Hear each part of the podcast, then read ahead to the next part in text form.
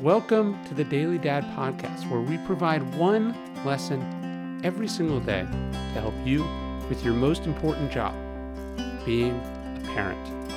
I'm Ryan Holiday, and I draw these lessons from ancient philosophy, modern psychology, practical wisdom, and insights from parents just like you all over the world. Thank you for listening, and we hope this helps.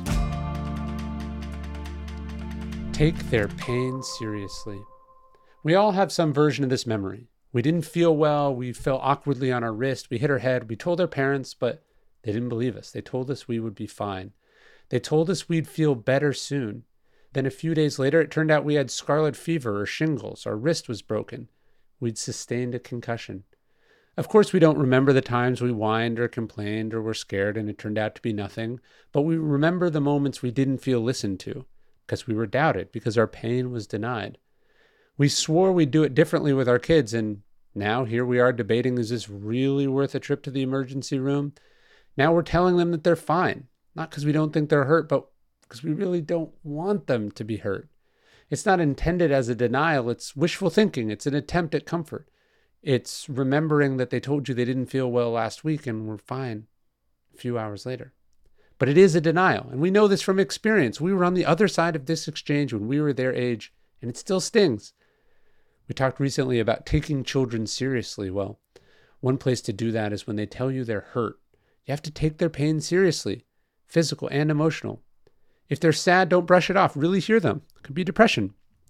Consider that the arm could be broken, that the cough could be more than a cold, because it could be. And if it isn't, well, at least you took them seriously, as seriously as you wish someone had taken you. I love living out here in the country, but one of the things I don't love is, of course, the bugs.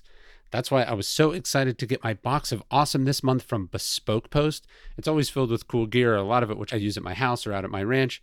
But this month I received this thing called a guard box, which is a bunch of naturally sourced products which helps you, your friends, your family, your parties enjoy the outdoors without the bites. You can fend off pests and not people with natural and bug repelling candles, incense balms, and a bunch of other stuff to help you enjoy the outdoors with peace.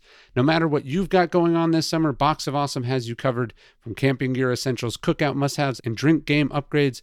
Box of Awesome has collections for every part of your life. As I've said before, you take this cool quiz at boxofawesome.com and their answers help you find the right stuff for you. Get 20 get 20% off your first monthly box when you sign up at boxofawesome.com and enter code dailydad at checkout. That's boxofawesome.com code dailydad for 20% off your first box. That's boxofawesome.com code dailydad.